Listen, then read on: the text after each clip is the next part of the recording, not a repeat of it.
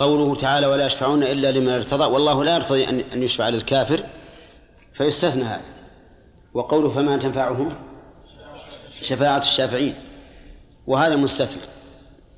إذن فهو خاص به. قوله تعالى له ملك السماوات والأرض ثم إليه ترجعون ما أخذ طيب نستمر إن شاء الله. قال الله تعالى ونحن الآن في ابتداء الدرس الجديد له ملك السماوات والأرض ثم إليه ترجعون. هذه الجملة فيها حصر وهو يا بدر تقديم ما حقه التأخير. فهنا قدم الخبر له ملك السماوات. يعني لا لغيره. وقوله ملك السماوات والأرض يشمل ملك الذوات أي ملك ذات السماوات والأرض وملك وملك التصرف فيهما. يتصرف فيهما كما يشاء. فهو الذي أوجدهما وهو الذي يمسكهما أن تزولا وهو الذي يدبر ما فيهما وهو الذي يتلفهما ويفريهما عند قيام الساعة. فلله ملك السماوات والأرض خلقا وتدبيرا وتصرفا وكل شيء يؤول إليها سبحانه وتعالى. وهذه الآلهة لا تملك شيئا من ذلك. إذا ملك السماوات أي ملك الذوات. وإيش؟ والتصرف كما يشاء. ثم نفصل فنقول خلقهما أولا وأمسكهما أن تزولا ويطوي السماء كطي السجل للكتب ويقبض الأراضين يوم القيامة. فكل شيء فكل هذه من جملة تصرفاته في هذه المملوكات ملك السماوات والأرض. وإذا كان له ملك السماوات والأرض فلا أحد يشفع إلا بإذنه ولا أحد يستحق العبادة إلا هو. ثم قال ثم إليه ترجعون. متى؟ يوم القيامة. نرجع إلى الله عز وجل فيحاسبنا على حسب أعمالنا. والله تعالى قد بين لنا ووضح وأقام الحجة وبين أن الحسنة بعشر أمثالها إلى سبعمائة ضعف إلى أضعاف كثيرة وأن السيئة بمثلها. وبين الأشياء بين الأشياء التي تعتبر حسنات حتى نعملها وتعتبر سيئات حتى نتجنبها. وحينئذ يكون رجوعنا إليه عز وجل رجوعا عن بصيرة لا حجة لنا في مخالفته.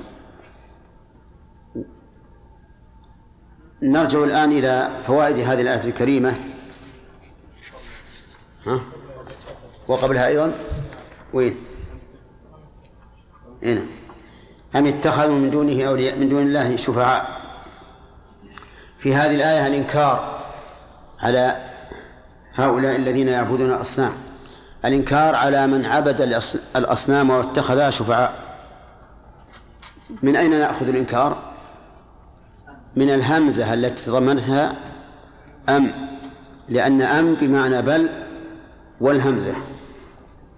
ومن فوائد هذه الآية الكريمة الخطأ الفظيع في في هؤلاء المشركين حيث عبدوا الأصنام وظنوها شفعاء مع أنها لا تزيدهم من الله إلا بعدا. ومن فوائد هذه الآية الكريمة إقامة الحجة العقلية في مجادلة الخصم. وهي قوله قل أولو كانوا لا يملكون شيئا فإذا كانوا لا يملكون شيئا فكيف تتخذونهم شفعاء تعبدونهم من دون الله؟ واعلم أن الأدلة العقلية نحتاج إليها حاجة ماسة إذا ضعف الإيمان. كلما ضعف الإيمان احتجنا إلى الأدلة العقلية. وذلك لأن المؤمن يكفيه النقل يكفيه السمع قال الله تعالى وما كان لمؤمن ولا مؤمنة إذا قضى الله ورسوله أمرا أن يكون لهم الخيارة من أمرهم. واحتجت عائشة رضي الله عنها على التي سألتها ما بال الحائض تقضي الصوم ولا تقضي الصلاة؟ فقالت كان يصيبنا ذلك فنؤمر بقضاء الصوم ولا نؤمر بقضاء الصلاة. فإذا قوي الإيمان كفى الاستدلال بالسنة والقرآن. وإذا ضعف الإيمان فلا بد من استعمال الدليل العقلي المقنع. ولهذا نجد الله سبحانه وتعالى في الكتاب العزيز يحتج كثيرا بالأمور العقلية الحسية على المعاني التي يريد عز وجل تقريرها وإثباتها كأحياء الموتى وما أشبه ذلك. ونحن الآن في زمن الإيمان فيه ضعيف. والجدل فيه كثير نحتاج إلى فهم الأدلة العقلية حتى نتمكن من إقناع خصومنا. فأنتم تعرفون الآن أن كثيرا من الناس لو أوتي بكل آية ما تبعها فإذا أوتي بدليل عقلي اقتنع به.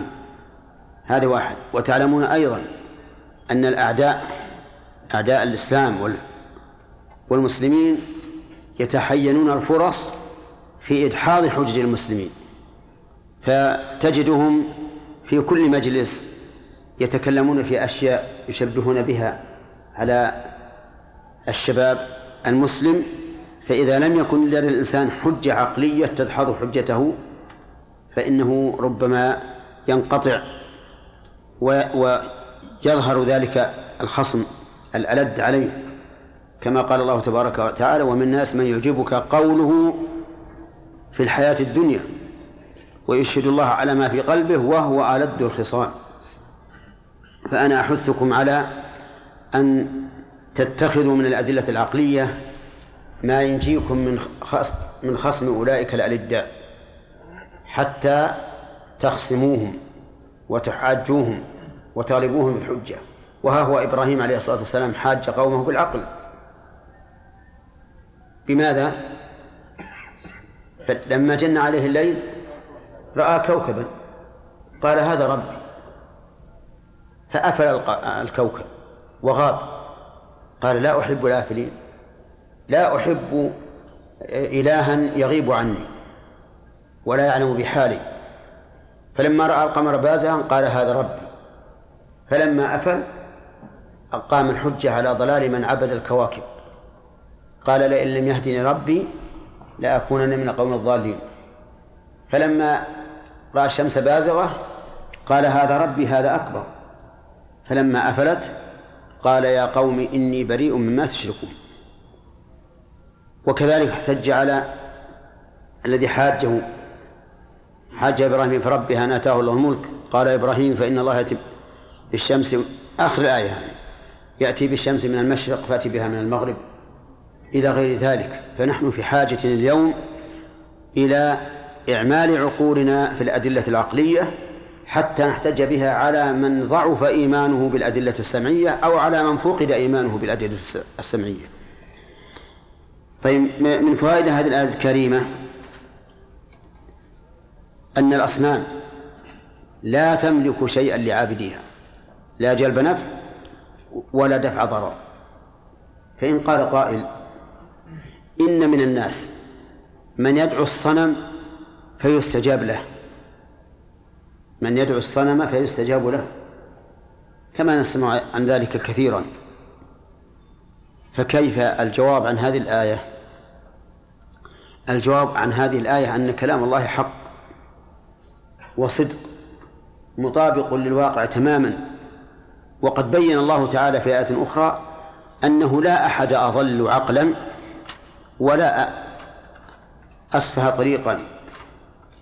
لا أحد أضل عقلا ولا أسفه طريقا ممن يدعو من دون الله من من لا يستجيب له إلى يوم القيامة وهم عن دعائهم غافلون. وإذا حشر الناس كانوا لهم أعداء وكانوا بعبادتهم كافرين. لكن ما حصل من مثل هذه الأمور من كون الرجل دعا وليا أو صاحب قبر أو ما أشبه ذلك فزال عنه. ضرة فإنما هو امتحان من الله عز وجل. امتحان. حصل عند الشيء لا بالشيء. حصل عند الشيء لا بالشيء. فمثلا لو أن رجلا دعا قبرا وكشف عنه الضر هل نقول إن صاحب القبر هو الذي كشفه؟ لا أبدا. نجزم مثل الشمس أن صاحب القبر لم ينفعه. ولكن ابتلاه الله عز وجل ابتلى ابتلى الله عابد هذا القبر بأن حصل الشيء عنده لا به. وفرق بين الشيء الذي يحصل بالشيء والشيء الذي يحصل عند الشيء. والله عز وجل قد قد يبتلي الإنسان بمثل هذا. قد ييسر الله له أسباب المعصية والشرك. ابتلاء وامتحانا. أرأيتم أصحاب رسول الله صلى الله عليه وآله وسلم حين حرم الله عليهم الصيد في حال الإحرام. ابتلاهم الله محمد. بإيش؟ ابتلاهم الله بصيد تناله أيديهم ورماحهم. الطائر يناله الرمح. والساعي العادي تناله الأيدي. يعني الظبا والأرانب وما أشبهها يمسكونه بأيديهم. والطيور برماحهم لا بسهامهم ما يحتاجون إلى سهام. ابتلاهم الله بذلك ليعلم الله من يخافه بالغيب. فقد يبتلي الله العبد بتيسير أسباب المعصية له حتى يعلم سبحانه وتعالى هل يصبر أو يقدم لأن بعض الناس قد يخفف عليه ترك الم... ترك المعصية صعوبتها عليه. أليس كذلك؟ يعني بعض الناس يترك المعصية لأنها صعبة عليه تحتاج إلى عمل تحتاج إلى مال. لكن إذا سهلت ثم تركها علم أن الرجل صادق في إيمانه. إذا فهمنا الجواب على قولها ولو كانوا لا يملكون شيئا ولا يعقلون أن ما وقع مما يظن أنه بسبب هذه الآلهة فقد حصل ها عندها لا بها. طيب. ومن فوائد هذه الآية الكريمة انتفاء العقل عن هذه المعبودات. وهذا في من يعبد من لا عقل له كالأصنام والأشجار. لقوله ولا يعقلون. طيب. وعليه إذا قيدنا المسألة بمن يعبد الأصنام والأشجار وما أشبهها لا يرد علينا أن قوما عبدوا المسيح. والمسيح عليه الصلاة والسلام من أكمل, من أكمل الناس عقلا لأنه أحد أولي العزم من الرسل.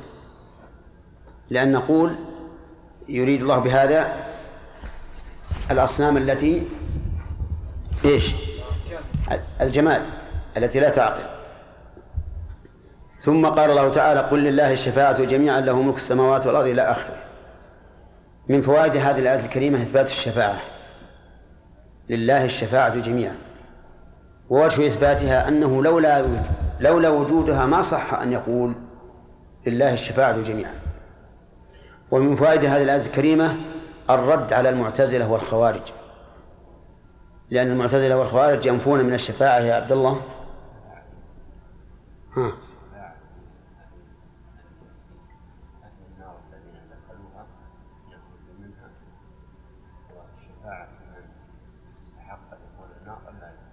نعم.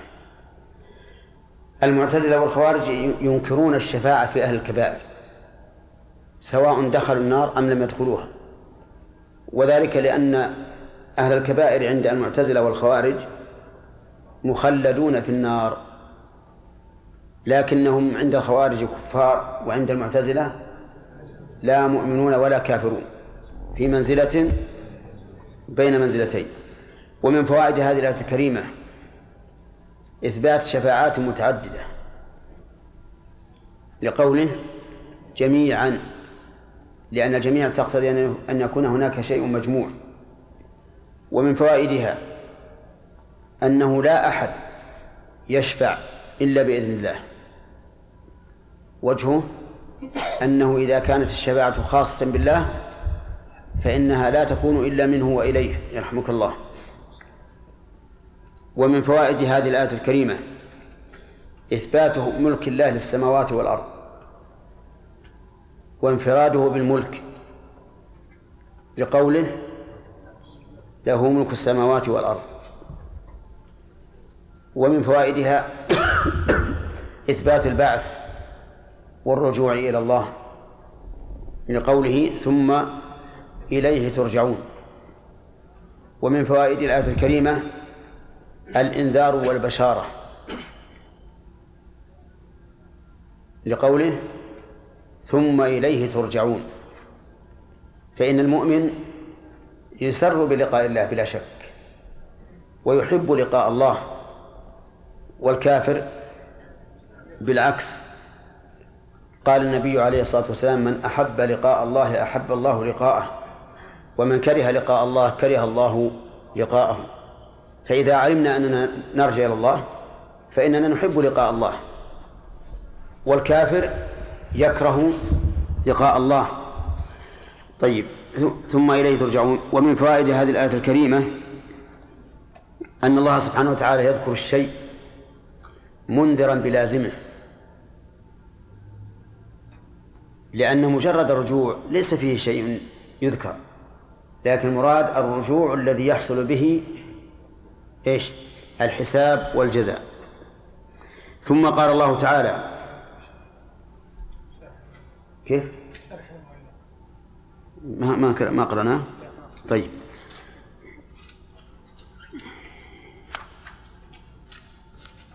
بس الآية الأخيرة أظن نعم. كل آيتين ما شاء الله. قال الله تعالى أم اتخذوا من دونه من دون الله شفعاء. قال أم بل اتخذوا من دونه. لكننا لا نقرأ اتخذوا بهمزة القطع لأن القرآن ليست الهمزة فيه همزة قطع. لكن لو كان التركيب في غير القرآن لقلنا بل اتخذوا من دونه. وإذا قلنا اتخذوا سيسأل سائل أين ذهبت همزة الوصل؟ أين ذهبت همزة الوصل في, في نقول لأنه لما دخلت همزة القطع على الفعل استغنينا بها عن همزة الوصل لأن همزة الوصل إنما يؤتى بها لسهولة البدء بالساكن. فإذا لم نبدأ به وبدأنا بهمزة قطع استغنينا عنها وحذفناها اقرأ أصطفى البنات على البنين. أصطفى. هذه أصلها اصطفى دخلت عليها الهمزة.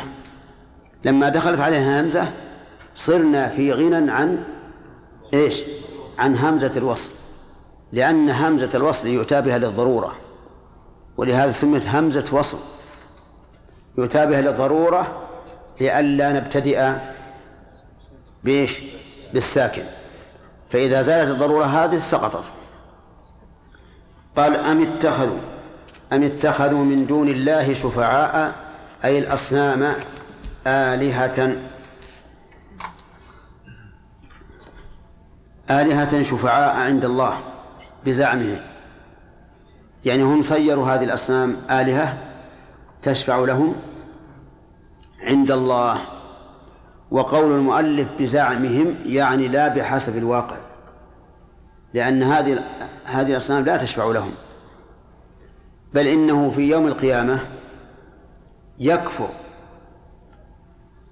من اتخذ آل إلها مع الله يكفر بعبادة من عبده. صحيح؟ من أين نأخذها؟ نعم. ومن أضل ممن اتبع ومن أضل ممن يدعو من دون الله من لا يستجيب له إلى يوم القيامة وهم عن دعائهم غافلون. وإذا حشر الناس كانوا لهم أعداء وكانوا بعبادتهم كافرين. وكذلك ما ذكرتم ويوم القيامة يكفرون بشرككم. بل حتى الذين اتخذوا غير الرسل اتخذوهم متبوعين من أهل الضلال يتبرؤون منهم. إذ تبرأ الذين اتبعوا من الذين اتبعوا. شوف سبحان الله في القرآن كفر من جعلوا شركاء في الرسالة وكفر من جعلوا من جعلوا شركاء في العبادة. لأن كل منهم لم يحقق شهادة أن لا إله إلا الله وأن محمد رسول الله.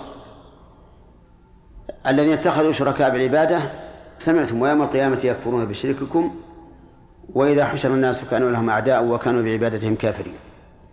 والذين اتخذوا شركاء في الرسالة إذ تبرأ الذين اتبعوا من الذين اتبعوا. لأن المقلد لغير الرسل المعارضة لأقوال الرسل بأقوالهم قد أشرك مع الرسل في الرسالة. من الذي يجب اتباعه من البشر؟ الرسل. فإذا جعل هذا الرجل متبوعه بمنزلة الرسول عليه الصلاة والسلام يأخذ بقوله فعلا وتركا وتصديقا فقد جعله رسولا. ولهذا بعض العلماء يقول إن التوحيد نوعان توحيد عبادة وتوحيد رسالة. توحيد العبادة فيما يتعلق بحق الله توحيد رسالة فيما يتعلق بحق الرسول صلى الله عليه وسلم. والله تعالى يقرن بين هذا وهذا في القرآن. أفلم يدبروا القول أم جاءهم ما لم يأتي آباءهم الأولين؟ أم لم يعرفوا رسولهم فهم له منكرون. فالحاصل أن أن هؤلاء الذين اتخذوا شفعاء قد ضلوا ضلالا مبينا لأنها لا تنفعهم. قال بل لهم نعم قل لهم أيشفعون ولو كانوا لا يملكون شيئا ولا يعقلون؟ أيشفعون ولو كانوا. المؤلف رحمه الله مشى في هذا في, في هذا التفسير على أحد الرأيين المشهورين فيما إذا دخلت همزة الاستفهام على حرف العطف ما ما هما؟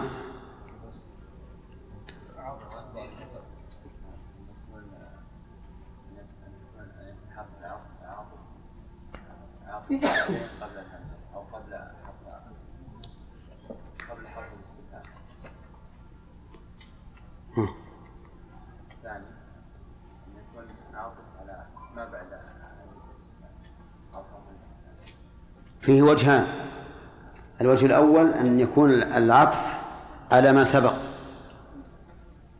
وعلى هذا يكون تقدير الهمزة بعد حرف العطف. والوجه الثاني أن العطف على جملة مقدرة يكون تقديرها حسب السياق. المؤلف ماشي على الأول ولا على الثاني؟ نعم.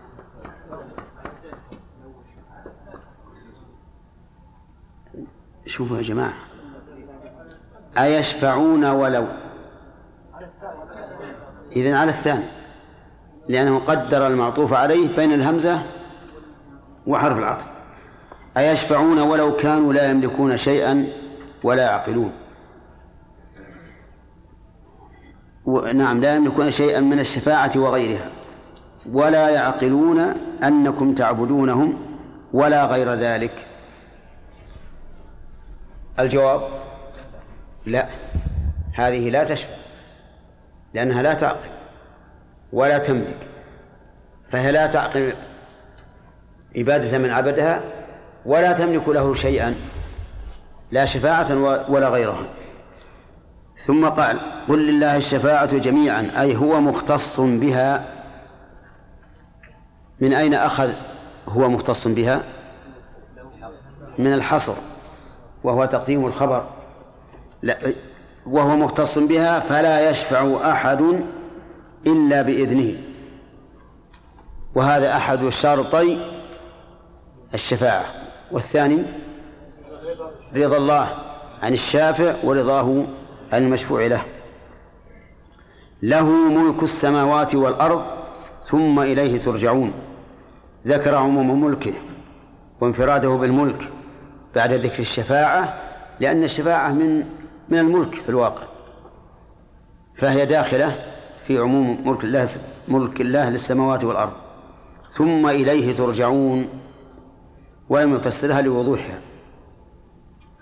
قال الله تعالى وإذا ذكر الله وحده أي دون آلهتهم اشمأزت نفرت لا نفسر قبل.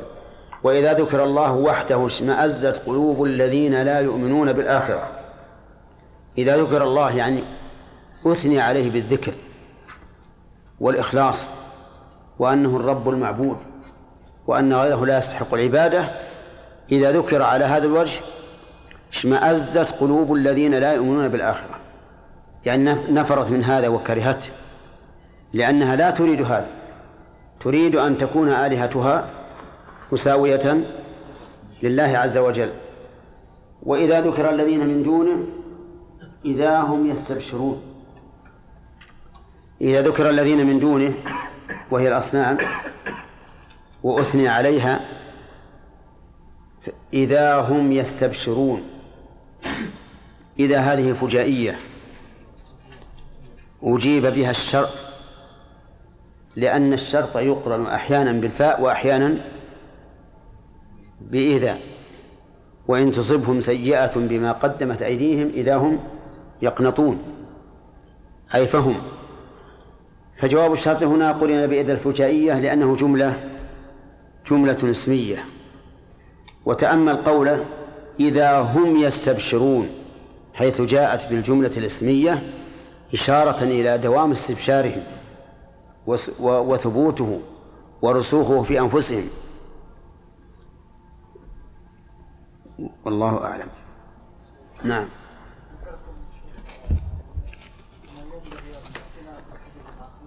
نعم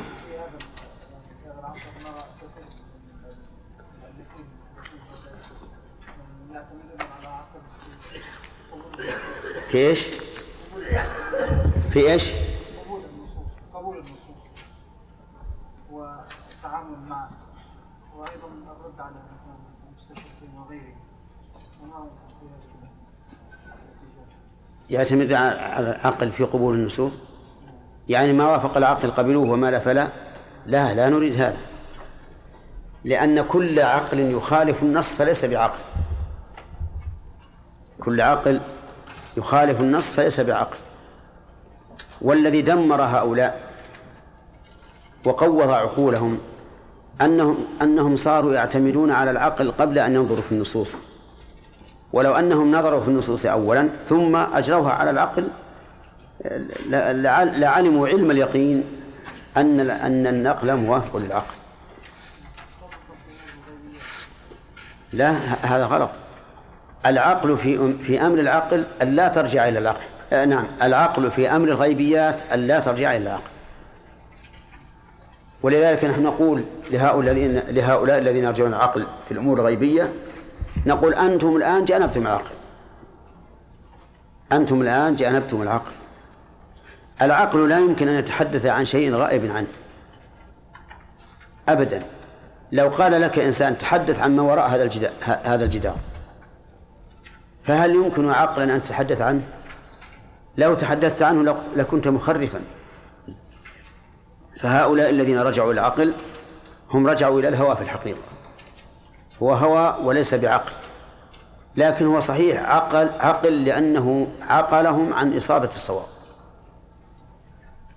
وإلا فليس بعقل. واضح؟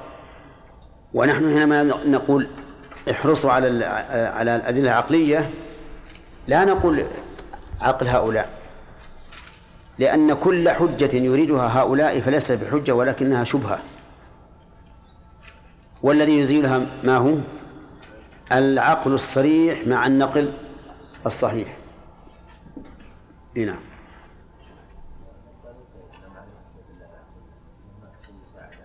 اي نعم. الأدلة العقلية لا شك أنها قد تخفى على بعض الناس. ولكن الإنسان إذا تأمل في دلالات القرآن وجد فيها كثيرا من الأدلة العقلية. مثل محاجة إبراهيم لقومه ولله حاجة بربه ومثل, ومثل محاجة الله عز وجل عن الرسول في آخر سورة الطور. كل آيات في الحقيقة كلها أدلة عقلية. وكذلك النظر والتأمل في, في الكون والمخلوقات يدلك على هذا. وكذلك في, في, في الطرق الحسابية تهتدي بها كثير العقل. يعني نعرف نصف الاثنين الواحد وضعف الواحد اثنان. ويمكن تهتدي بمثل هذه الطرق إلى الأدلة العقلية.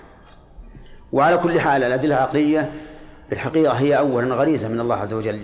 يجعلها في قلب المرء ثم اكتساب بالتمرن على مطالعة الكتب التي تبحث في هذا كتب شيخ الإسلام ابن تيمية تستفيد فائدة كبيرة.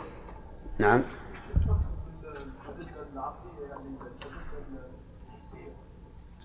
الحسية لأن الأدلة الحسية طريق إلى إلى الأدلة العقلية. الأدلة العقلية قسمان. أدلة حسية وهي أقوى من من من الأدلة النظرية. مثلا حدوث العالم بماذا نعرف أنه حادث؟ بتغيره. بتغيره. من حال إلى حال ومن شخص إلى آخر هذا يموت وهذا يحيا وما أشبه ذلك. نستدل أيضا بحدوث العالم بأن ما من شيء موجود إلا وهو إما حادث بنفسه أو محدثه غيره أو حادث صدفة هكذا. وكل هذه الثلاثة ممتنعة إلا واحد. ما هو؟ أحدثه غيره.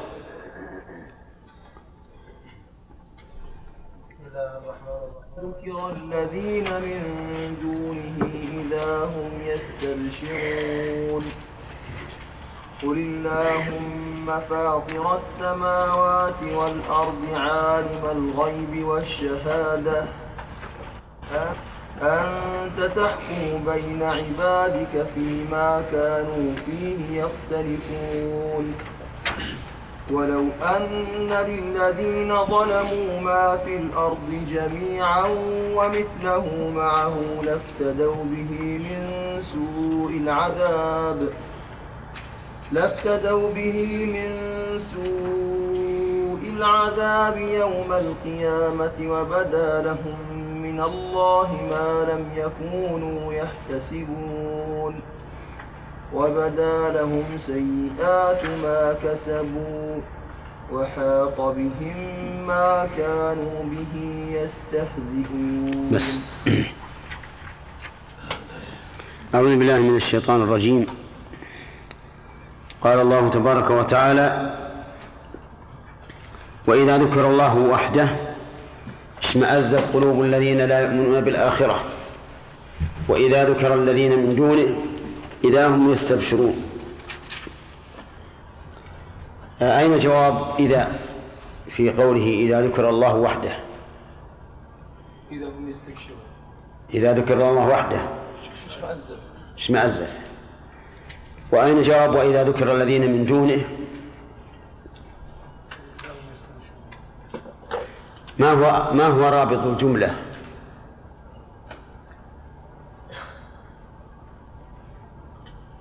ما الجملة إذا كانت اسمية لا بد فيها من رابط فما رابطها هنا؟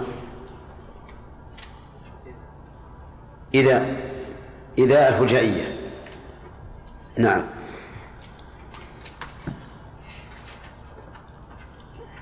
أظن ما أخذ فوائد الآية. نعم. يقول الله عز وجل في بيان حال هؤلاء الكفار المكذبين إذا ذكر الله وحده اشمأزت قلوب الذين لا يؤمنون بالآخرة. من فوائد هذه الآية الكريمة شدة كراهة هؤلاء لذكر الله عز وجل وتوحيده. لقوله إذا ذكر إذا ذكر الله وحده اشمأزت.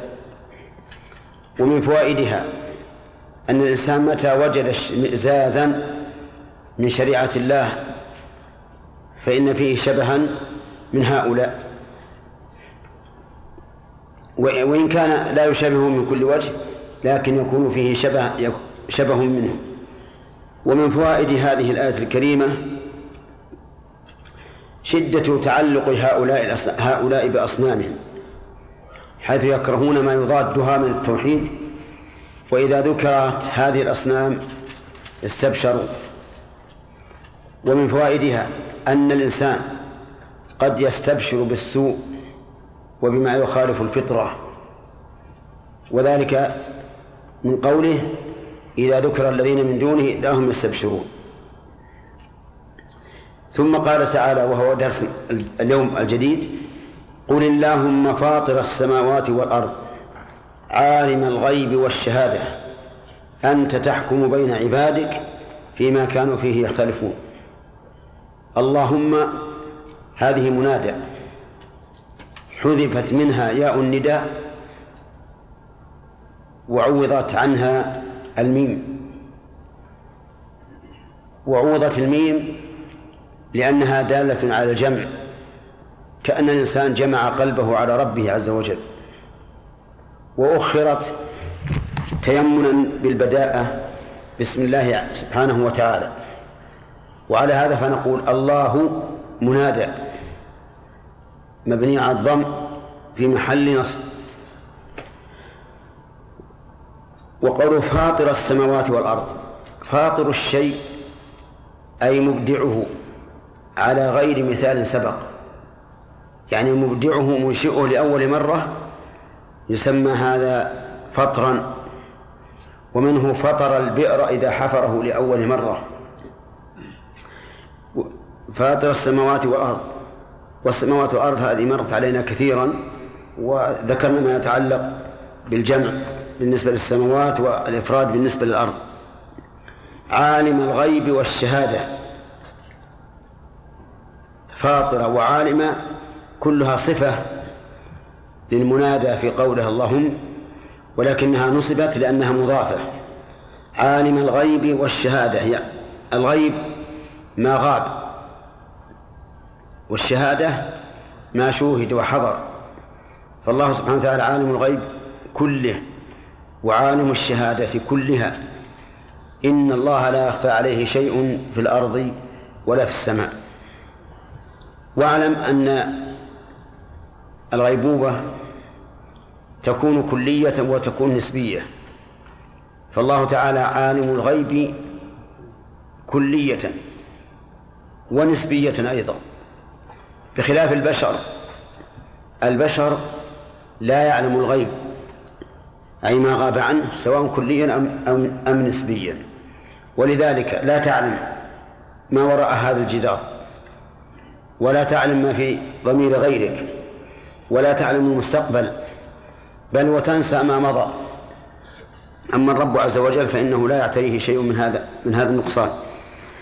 أنت تحكم بين عبادك فيما كانوا فيه يختلفون. تحكم بين عبادك أي تفصل بينهم بالحكم. وذلك يوم القيامة حين يتحاج الناس عند ربهم يختصمون وقد بين الله سبحانه وتعالى نتيجة هذه تقدموا يا أخوان خلوا الصف يكون قد بين الله نتيجة هذه الخصومة بأن الخاصم هم المؤمنون حيث قال تعالى فالله يحكم بينكم يوم القيامة ولن يجعل الله للكافرين على المؤمنين سبيلا. إذن فالخاصم الغالب هم المؤمنون.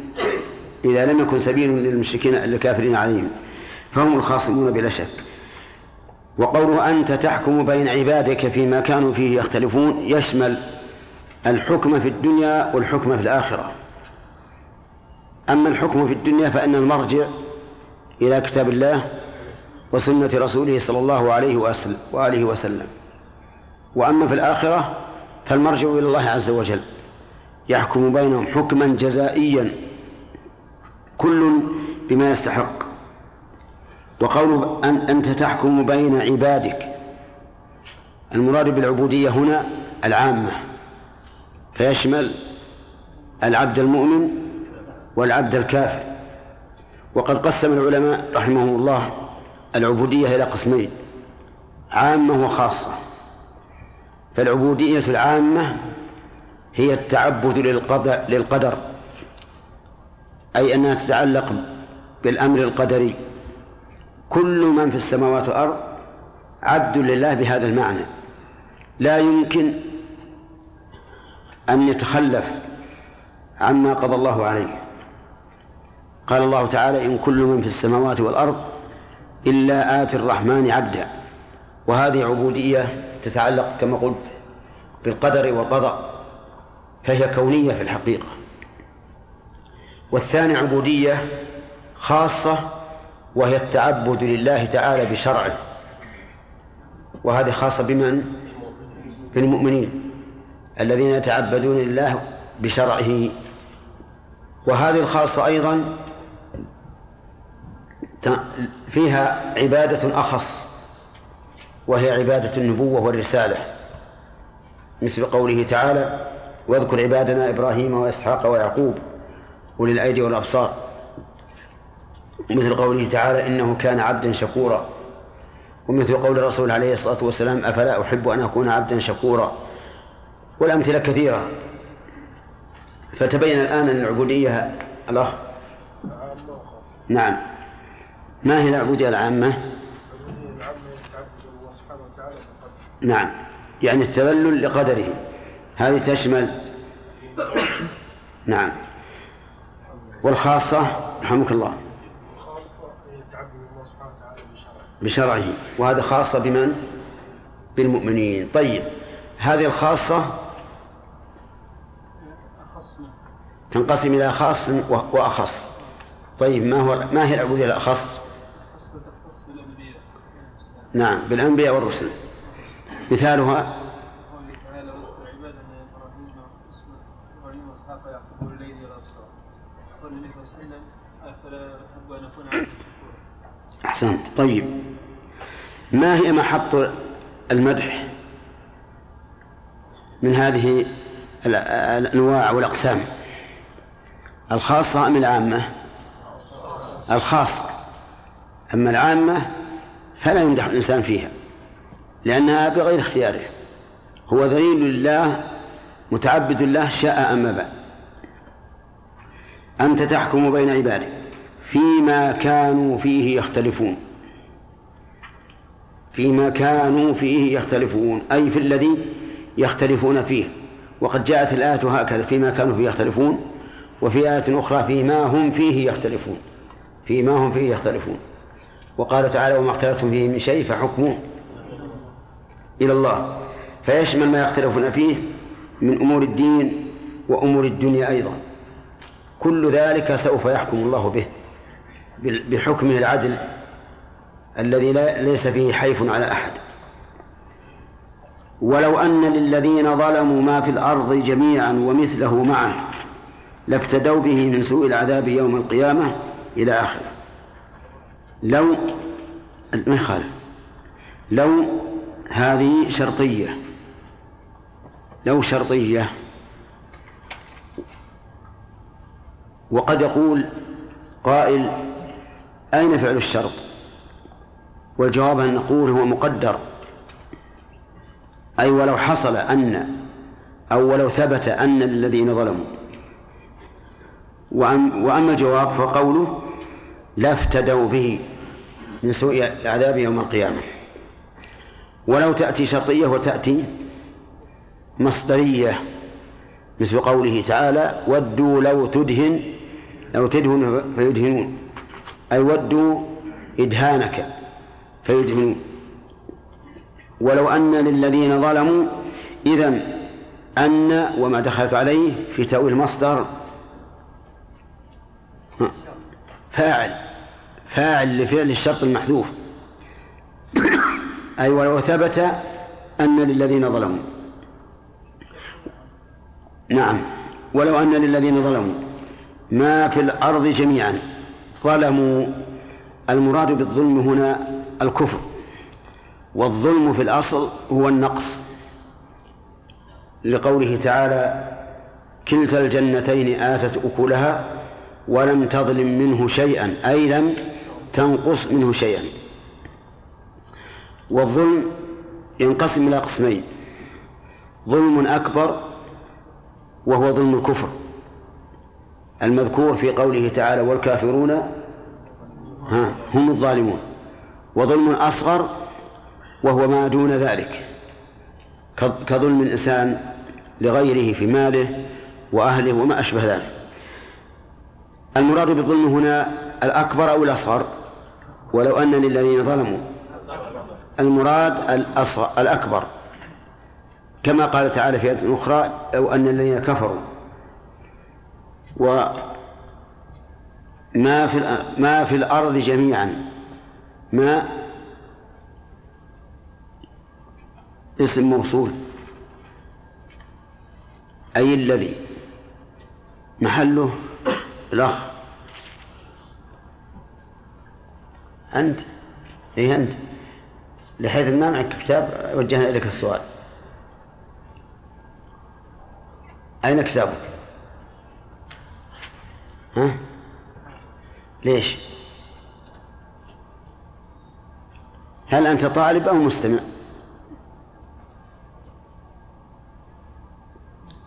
مستمع؟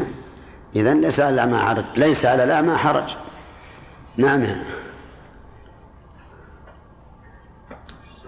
ما ولو أن الذين ظلموا ما, ما في الأرض إيه ما وش محل من الأعراب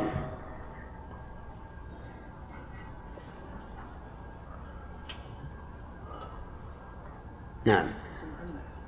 اسم إن مؤخر. اسم إن مؤخر.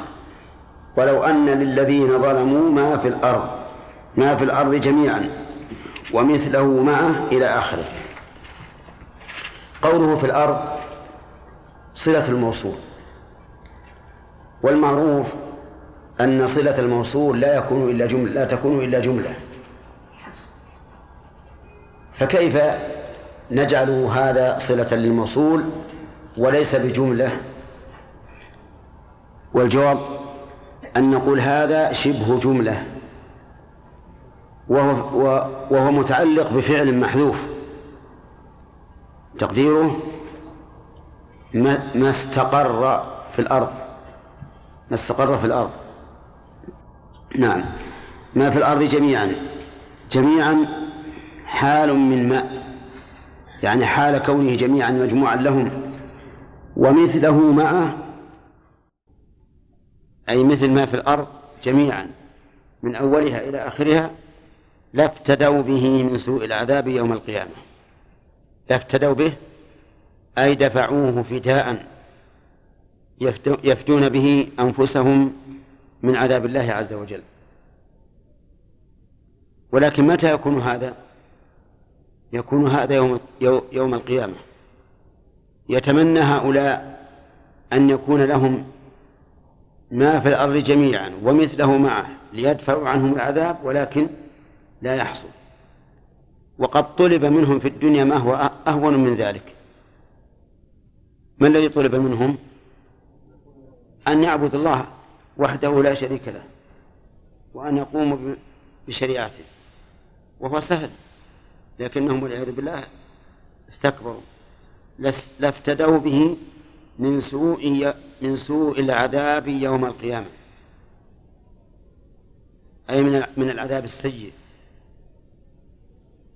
الذي ليس له نظير في الدنيا. ولا يت... ولا يمكن أن يضبطه الذهن بتخيل. لأنه كما أن في الجنة ما لا عين رأت ولا أذن سمعت ولا خطر على قلب بشر من النعيم فكذلك ما في النار من العذاب. وقوله يوم القيامة هو اليوم الذي يبعث فيه الناس وسمي يوم القيامة لأمور ثلاثة. أولا أن الناس يقومون فيه لرب العالمين كما قال تعالى يوم يقوم الناس لرب العالمين.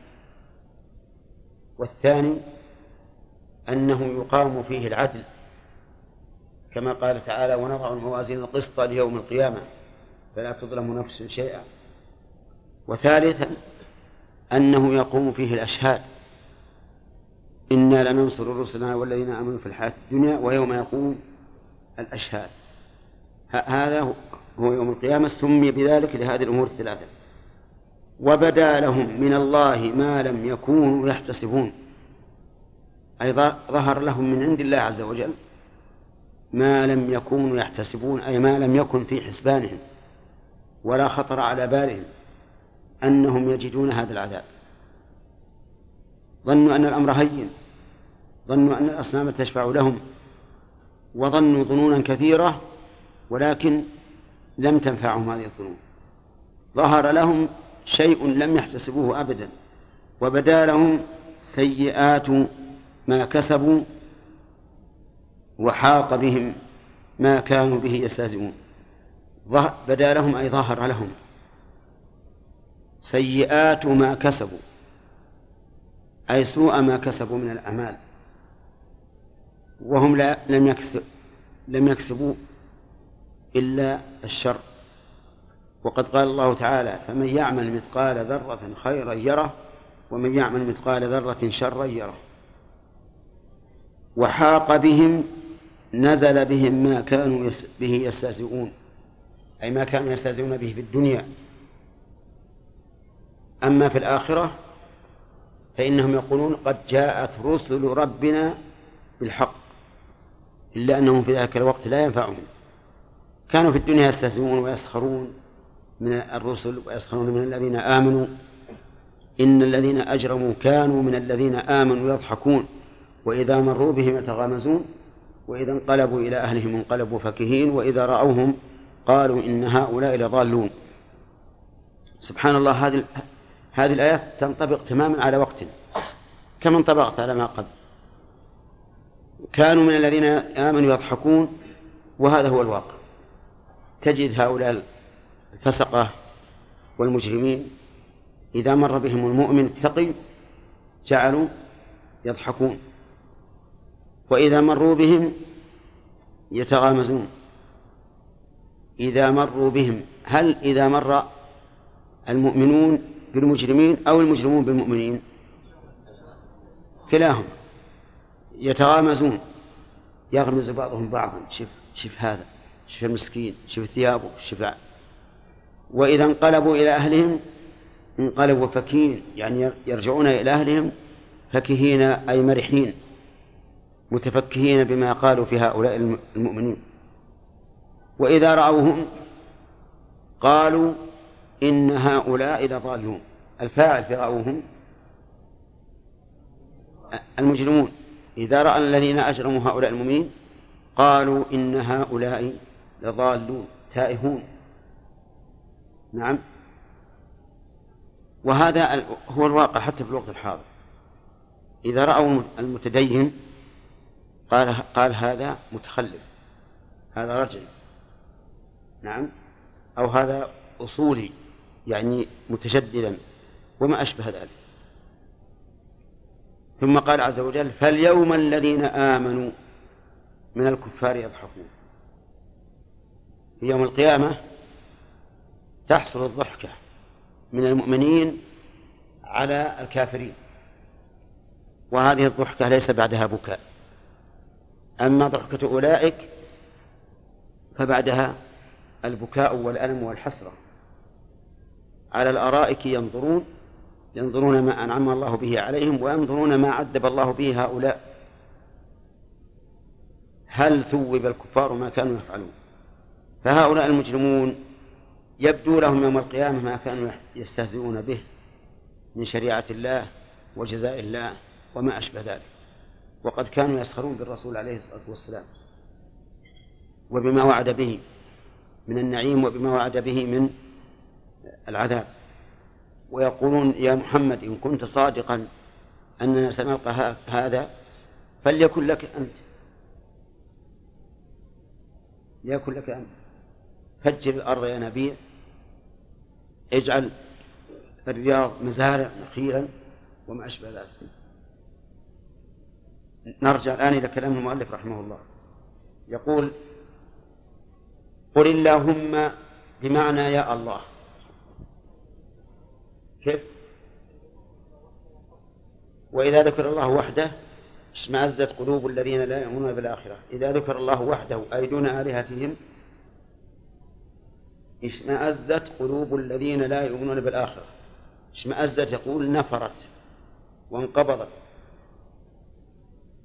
فتنفر ولا تقبل الحق وتنقبض ولا تنشرح للحق. قلوب الذين لا يؤمنون بالآخرة أي لا يقرون بها ولا يعترفون بها لأنهم قالوا ما هي إلا ها حياتنا الدنيا نموت ونحيا وما يهلكنا إلا الدهر. قال الله تعالى وما لهم بذلك إنهم لا يظنون الذين لا يؤمنون بالآخرة. ولو أنهم آمنوا بالآخرة لعملوا لها. ولكانوا إذا ذكر الله وحده استبشروا وفرحوا. وإذا ذكر الذين من دونه أي الأصنام إذا هم يستبشرون.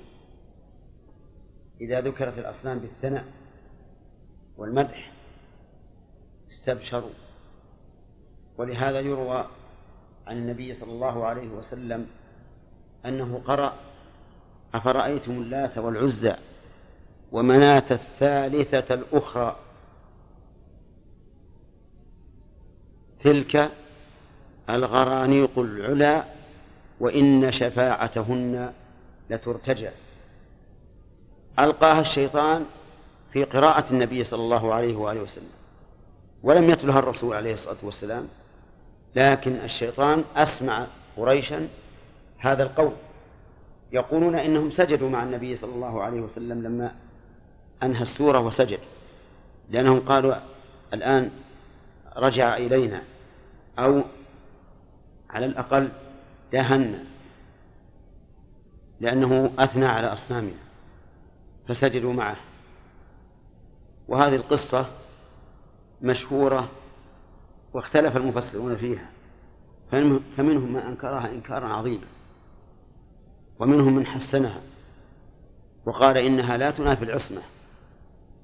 لأن الله قال وما أرسلنا من قبلك من رسول ولا نبي إلا إذا تمنى يعني قرأ ألقى الشيطان في أمنيته. ألقى الشيطان في قراءته. ليس هو الذي يلقي الشيطان يلقي. ألقى الشيطان في في أمنيته فينسخ الله ما يلقي الشيطان ثم يحكم الله آياته والله عليم حكيم. ينسخه يعني يبين بطلانه وأنه لا حقيقة له. ثم قال معللا ذلك ليجعل ما يلقي الشيطان فتنة للذين في قلوبهم مرض والقاسة قلوبهم. وإن الظالمين لفي شقاق بعيد وليعلم الذين أوتوا العلم أنه الحق فيؤمنوا به فتخبت له قلوبهم وإن الله لهادي الذين آمنوا إلى صراط مستقيم. فعلى كل حال إن صحت القصة فإنها لا تنافي العصمة لأن الذي أثنى على هذه الأصنام الشيطان. لكن ظن هؤلاء الذين سمعوه أنه أنها قراءة النبي صلى الله عليه وآله وسلم. وإذا لم تصح فلا إشكال. لكن إذا قيل إذا قال قائل إذا لم تصح فكيف سجد المشركون مع النبي صلى الله عليه وآله وسلم حين قال فاسجدوا لله وأعبدوا؟ والجواب عن عن ذلك أن نقول إن هذه آخر الآيات آيات هذه السورة تأخذ باللب والفؤاد. حتى أن الإنسان لا ينفعل من غير أن أن يشعر. فهؤلاء المشركين هؤلاء المشركون انفعلوا من شدة ما سمعوا حتى لم يشعروا بأنفسهم إلا وهم ساجدون. هذا هو الجواب إذا إذا لم تصح القصة. يقول عز وجل وإذا ذكر الذين من دونه إذا هم يستبشرون قل اللهم بمعنى يا الله. فالميم عوض عن عن النداء قل اللهم فاطر السماوات والأرض مبدعهما. عالم الغيب والشهادة ما غاب وما شوهد. أنت تحكم بين عبادك فيما كانوا فيه يختلفون. عندي في مفصولة عن ما. عندكم هكذا؟ متصلة هي القاعدة القاعدة أخيرا. إنها مفصولة. لكن لا القاعدة التي عليها المفسر هي في في المصحف الأول يعني في القاعدة الأولى. وقد اختلف العلماء هل تجوز مخالفة القاعدة العثمانية على أقوال ثلاثة الجواز والمنع والتفصيل. التفصيل بين أن يكتب للصبي وأن يكتب للبالغ. فالصبي يكتب له على حسب ما يعرفه من القواعد لأنه لو كتب له على القاعدة العثمانية لحرف لو كتبت الصلاة بالواو والزكاة بالواو وما كان ممدودا أي بألف حذفت الألف منه مثل الرحمن. وما أشبه لو كتب له ذلك لحرف لقال إن الصلوت إن الزكوت. وما أشبه. أما إذا كان لبالغ عاقل يعرف فيكتب بالرسم العثماني. والصحيح أنه لا يجب التقيد بالرسم وذلك لأن القرآن لم ينزل على هذا الرسم. لو نزل بهذا الرسم كما كتبت التوراة ونزلت مكتوبة لقلنا لا يجوز مخالفته. لكنه نزل قولا. وصادف أن القاعدة في ذلك الوقت حين كتابته كانت ها على هذا الوجه. ولو كانت الكتابة على غير هذا الوجه لكتب بها مخالفة لهذا الوجه.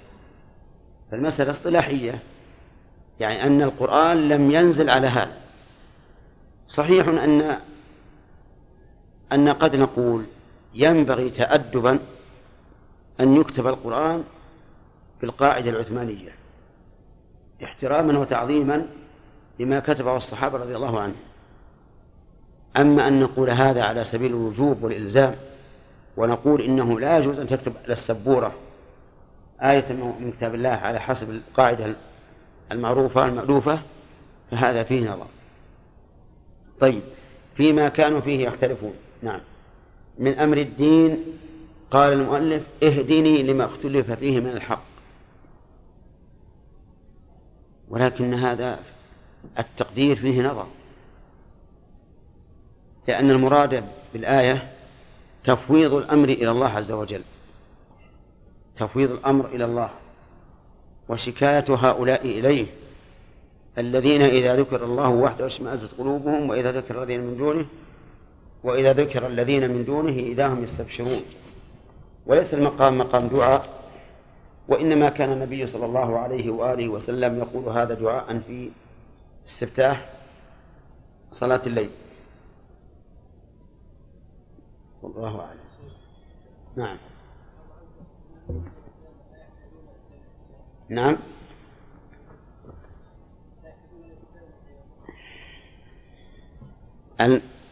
المؤمنون يوم القيامة يسيرون عليهم.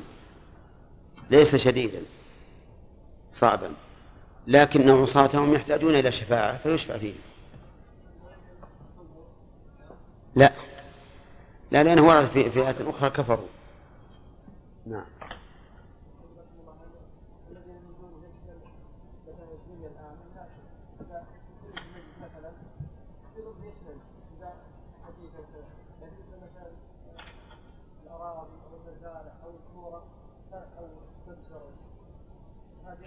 هذا يكون فيهم يكون فيهم شبه من هؤلاء الكفار.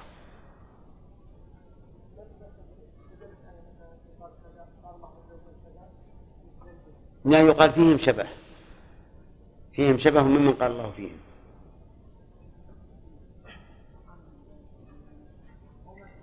لا من سواه. من سواه وهو أيضا أدنى.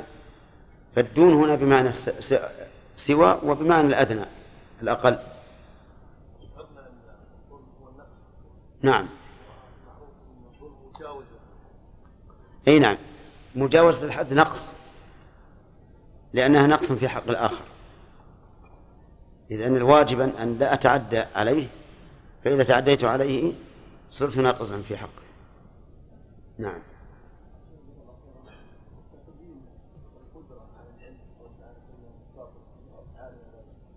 كيف كيف؟ إيه. نعم. هي الخلق والإيجاد قبل العلم بما فيه. فطرهما ثم علم بما فيه.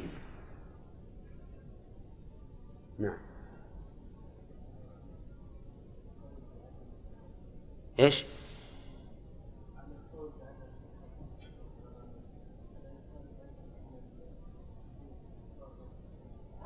لا في البخاري. ثابت في صحيح البخاري. سجد الرسول والمشركون. نعم. بدر.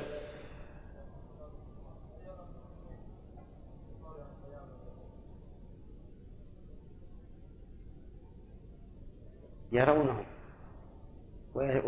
ويتخاصمون معهم. قال قائل منهم إني كان لي قريب. يقول وأئنك للمصدقين أئذا متنا وكنا ترابا وإنا لمدينون. قال هل أنتم مطلعون؟ امشوا نتفرج. فاطلع.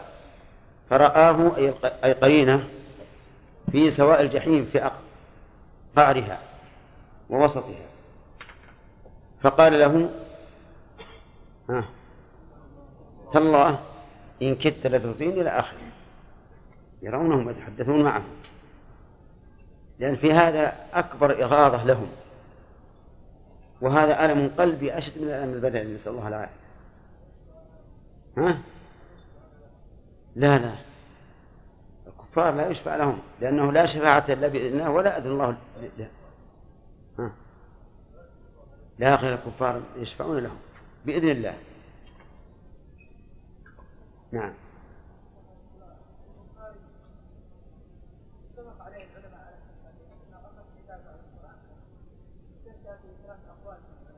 في إيش؟ أي لا لا هو ما روى القصة في البخاري لا لا روى, أن المشركين سجدوا معه.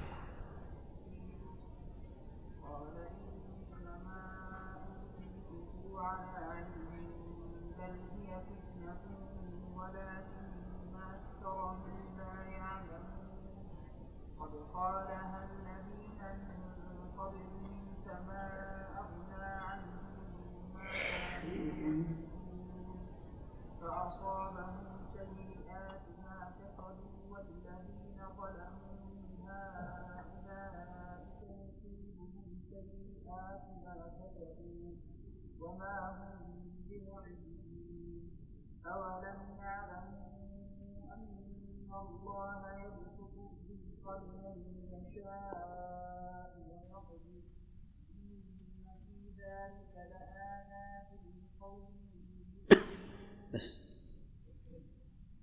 أعوذ بالله من الشيطان الرجيم. نأخذ الفوائد فيما سبق.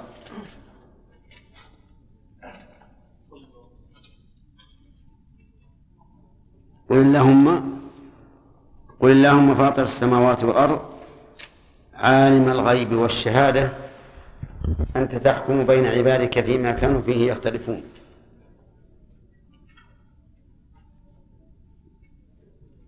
من فوائد هذه الآية الكريمة التوسل إلى الله سبحانه وتعالى بأفعاله كقوله قل اللهم فاطر السماوات والأرض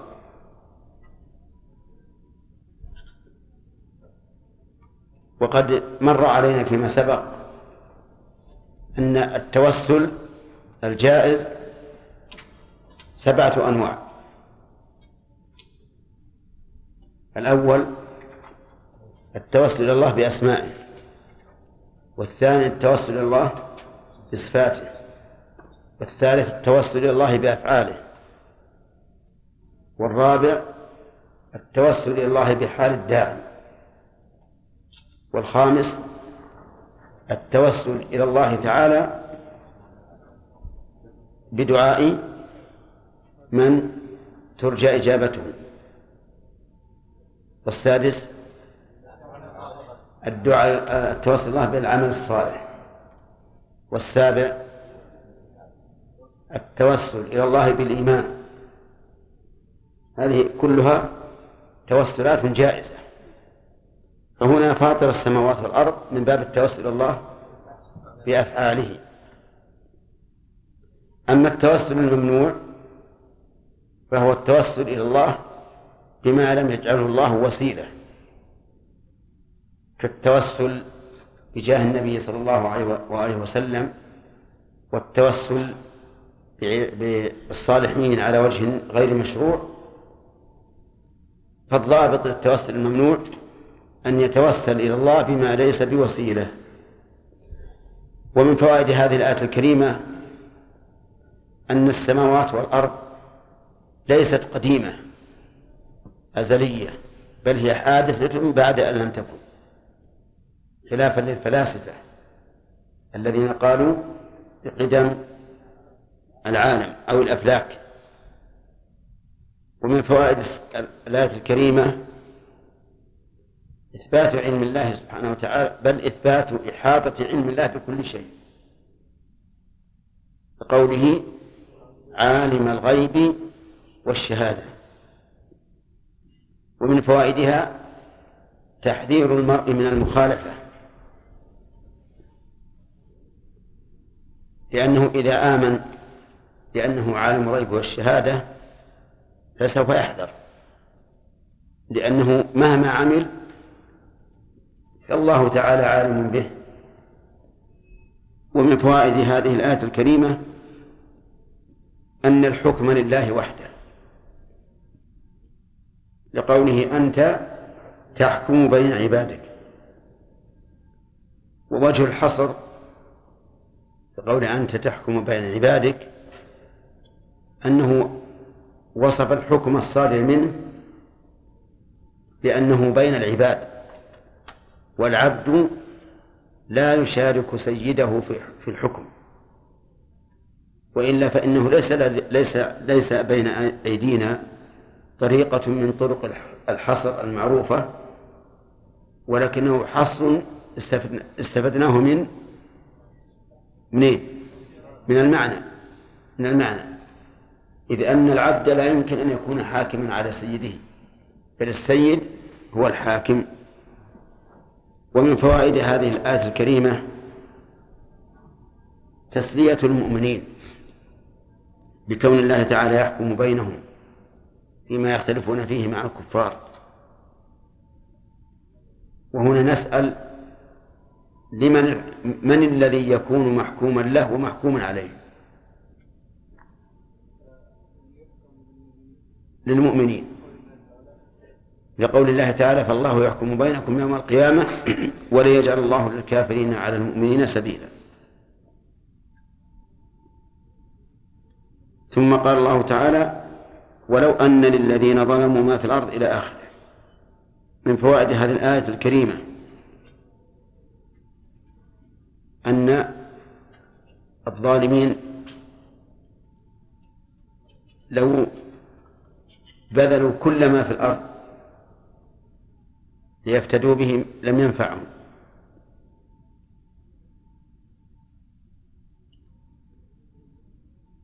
من أين يؤخذ؟ من قوله وبدا لهم من الله ما لم يكونوا يحتسبون. ومنها أن جميع ما في الدنيا يرخص عند العذاب حين يشاهده الظالم. لقوله لافتدوا به من سوء عذاب يوم القيامة. ومن فوائدها التحذير من الظلم. لأن ذكر هذا يعني التحذير منه من الظلم.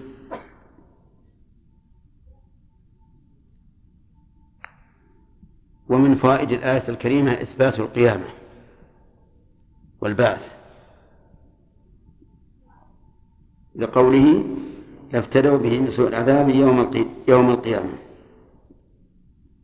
ومن فوائد الآية الكريمة أن العذاب الذي يقع بهؤلاء الظالمين لا يخطر لهم على بال. لقوله وبدا لهم من الله ما لم يكونوا يحتسبون. ثم قال تعالى وبدا لهم سيئات ما كسبوا وحاق بهم ما كانوا به يستهزئون. من فوائد هذه الآية الكريمة أن الجزاء من جنس العمل لقول السيئات ما كسبوا ومن فوائدها إثبات الكسب للعبد فيكون فيه رد على على الجبرية الذين يقولون إن الإنسان مجبر على عمله. فنقول لهم بل الإنسان غير مجبر وعمله من كسبه. ومن فوائد هذه الآية الكريمة توبيخ هؤلاء المعذبين حيث نزل بهم ما كانوا به يستهزئون. وقد قال الله تعالى أفسحر.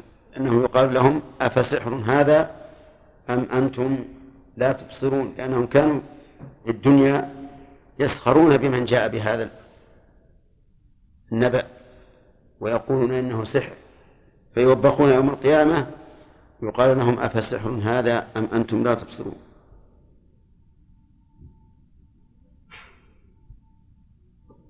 ومن فوائد الآية الكريمة أن الاستهزاء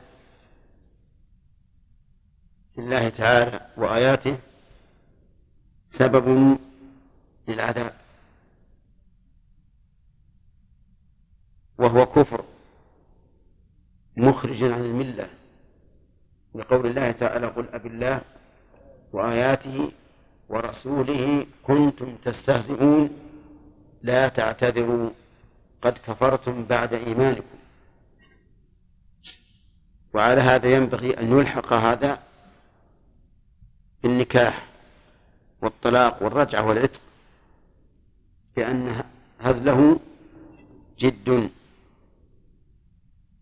وهو أمر لا خلاف فيه بين العلماء أن من قال قولا يستهزئ به في دين الله فإنه يكفر. ثم قال وهو بدء الدرس الجديد فإذا مس الإنسان ضر دعانا ثم إذا خولناه نعمة منا قال إنما أوتيته على علم. إذا مس الإنسان أي أصابه. والمراد بالإنسان هنا الجنس. وقيل المراد به الكافر. فأما من قال المراد به الجنس وأنه شامل للمؤمن والكافر قال إن هذا هو طبيعة الإنسان وأن المؤمن الذي يعترف لله بالنعم ويشكرها هذا خارج عن طبيعة الإنسان. يعني أن الله من عليه فخرج عن مقتضى طبيعة البشر. وأما من قال أن إن المراد به أي بالإنسان الكافر. فيكون من باب العام الذي ولد به الخاص. قال لأن هذا الوصف المذكور لا يكون إلا من الكافر. هو الذي إذا مسه الضر اتقى يعني رجع إلى الله. وإذا أعطاه النعمة فطر بها. وقال ليس لأحد علي فيها فضل وإنما ذلك على علم. وهذا وهذا الأخير أقرب. لأن المؤمن إذا إذا خوله الله نعمة شكر ولم يقل أوتيته على علم.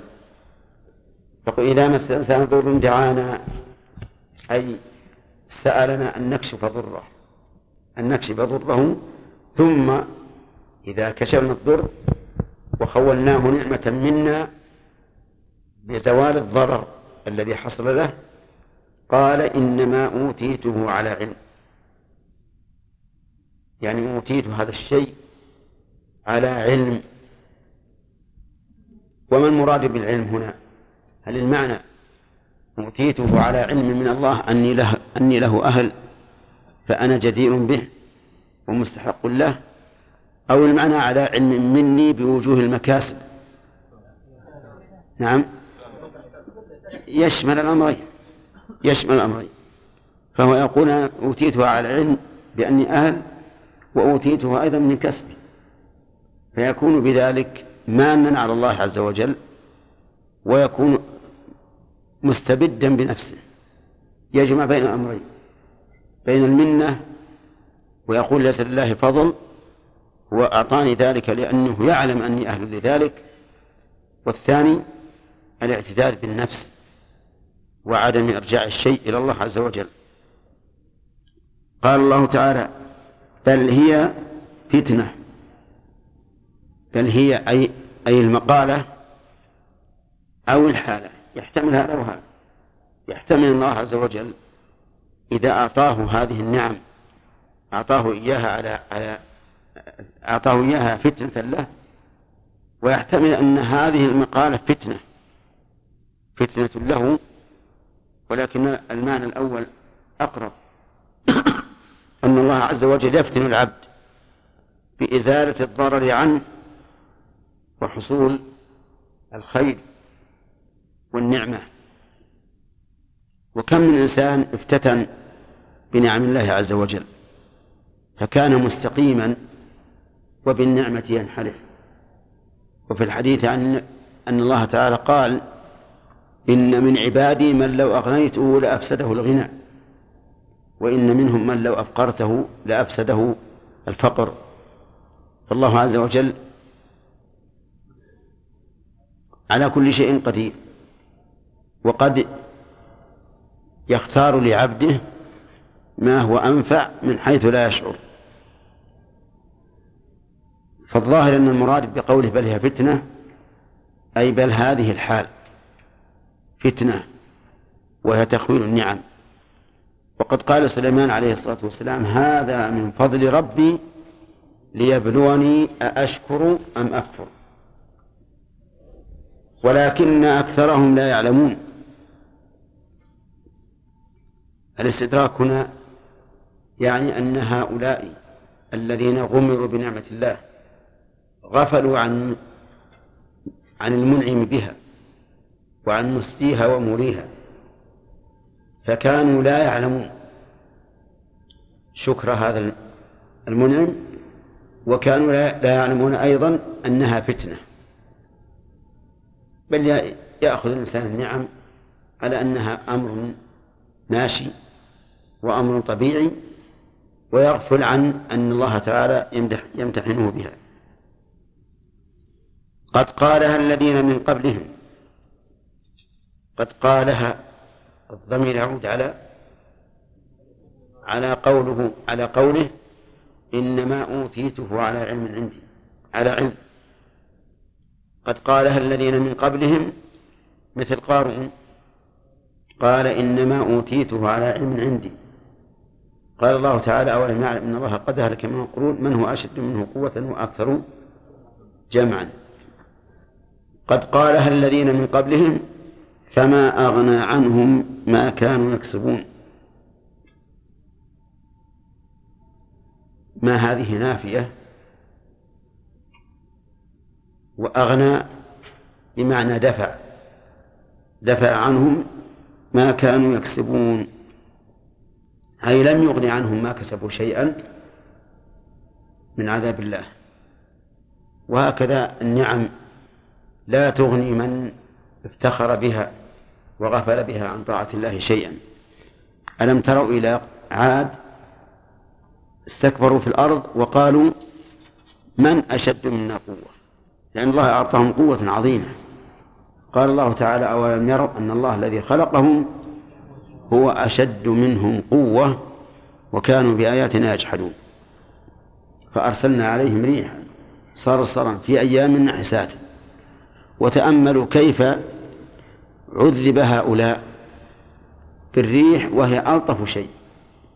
ألطف شيء هي الريح. فعذبوا بها انتقاما من منهم. حين قالوا من أشد منا قوة؟ يعني لم لم يهلكوا بالصواعق ولا بالحاصب من السماء. وإنما أهلكوا بهذه الريح اللطيفة حتى إنهم لما رأوا ما جاءت به هذه الريح من وحملته من الرمال قالوا هذا عارض ممطرنا فقال الله تعالى بل هو ما استعجلتم به ريح فيها عذاب أليم تدمر كل شيء بأمر ربها. يقول عز وجل فما أغنى ما كانوا يكسبون فأصابهم سيئات ما كسبوا. أصابهم سيئات ما كسبوا يعني أصابهم جزاء السيئات لكنه جعل الجزاء سماه سيئات لأن السيئات سببه وليتبين بذلك أن الجزاء على قدر العمل. لا يختلف. فكأنه هو نفس العمل. ما كسبوا فأصابهم سيئات ما كسبوا. والذين ظلموا من هؤلاء سيصيبهم سيئات ما كسبوا. الواو في قوله والذين ظلموا استئنافية. والذين مبتدأ وجملة سيصيبهم خبر. والذين ظلموا من هؤلاء سيصيبهم سيئات ما كسبوا كما أصاب من قبل من قبلهم. وما هم بمعجزين. ما نافية. وهل هي حجازية أو تميمية؟ الواقع أنه ليس في اللفظ ما يدل على هذا ولا على هذا. ولكن القرآن بلغة قريش بدليل قوله تعالى ما هذا بشرا إن هذا إلا ملك كريم وعلى هذا فتحمل ما كلما جاءت على أنها حجازية. ولكن كيف نعربها في مثل هذا التركيب؟ وما هم بمعجزين؟ نقول هم اسمها. والباء حرف جر زائد. ومعجزين خبرها. منصوب بياء مقدرة محل الياء الموجودة. لأن الياء الموجودة علامة الجر وليست علامة النصب. علامة الجر بإيش؟ بحرف الجر الزائد الباء. فجعلنا العمل للظاهر وهو الباء. أما المحل فقدرناه تقديرا. وعلى هذا نكون منصوب بياء مقدرة بدلا بدل الياء التي عمل فيها حرف الجر الزائد. وقول بمعجزين اسم فاعل. من عجز ولا من أعجز؟ من أعجز. يعني لن يعجز الله عز وجل فلا يستطيع فلا يستطيع أن يعاقبهم. بل عقوبتهم أمر هين على الله عز وجل. رحمك الله. أولم ير أولم يعلموا أن الله يبسط الرزق لمن يشاء ويقدر إن في ذلك لآيات لقوم يؤمنون. الهمزة هنا للاستفهام والواو حرف عطف والمعطوف عليه.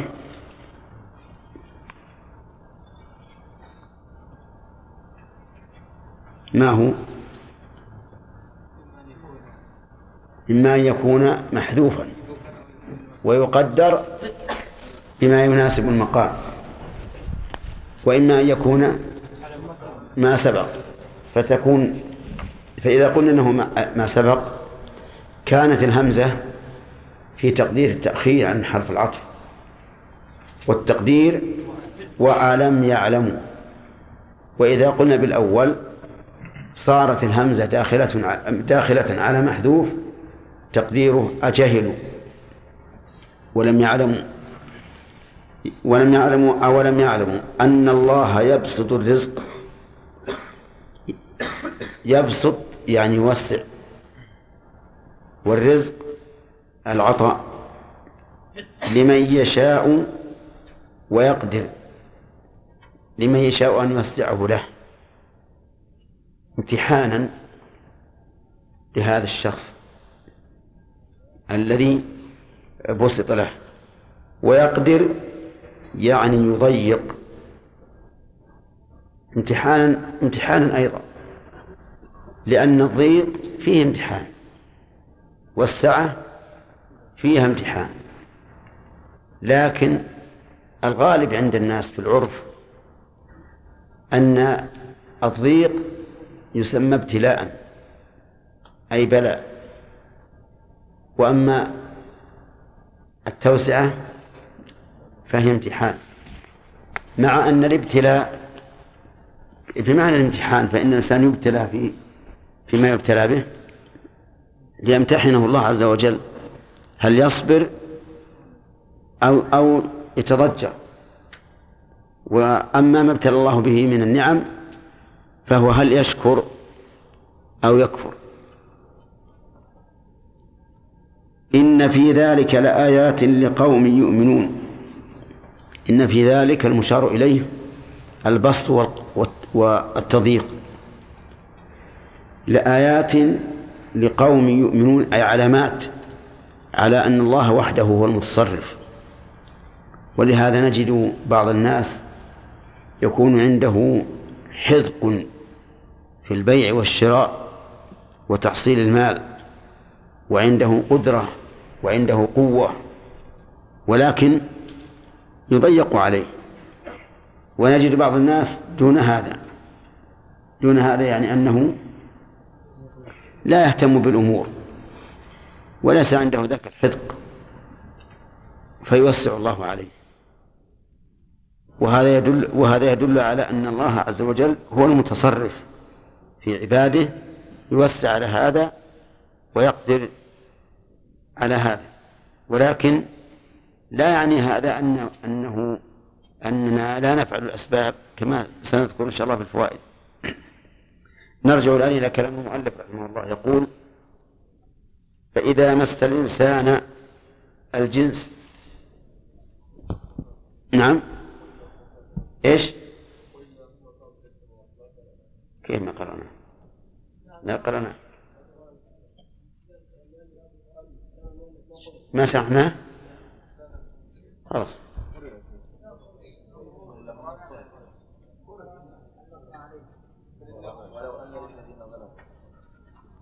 على كل حال أنا التعارض عندنا مثبت ونافي. فالمثبت مقدم على النافي. نعم؟ كيف؟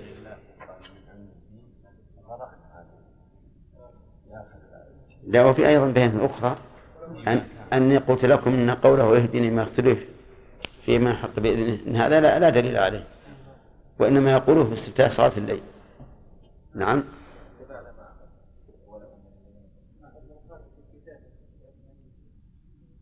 نعم.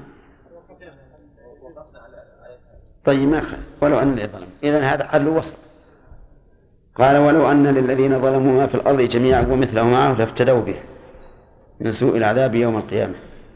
لو أن للذين ظلموا المؤلف لم يفسرها ولم يبين ولكن بينا نحن في التفسير أنها تشمل تحتمل الظلم الأكبر وهو الشرك والأصغر وهو ما دونه.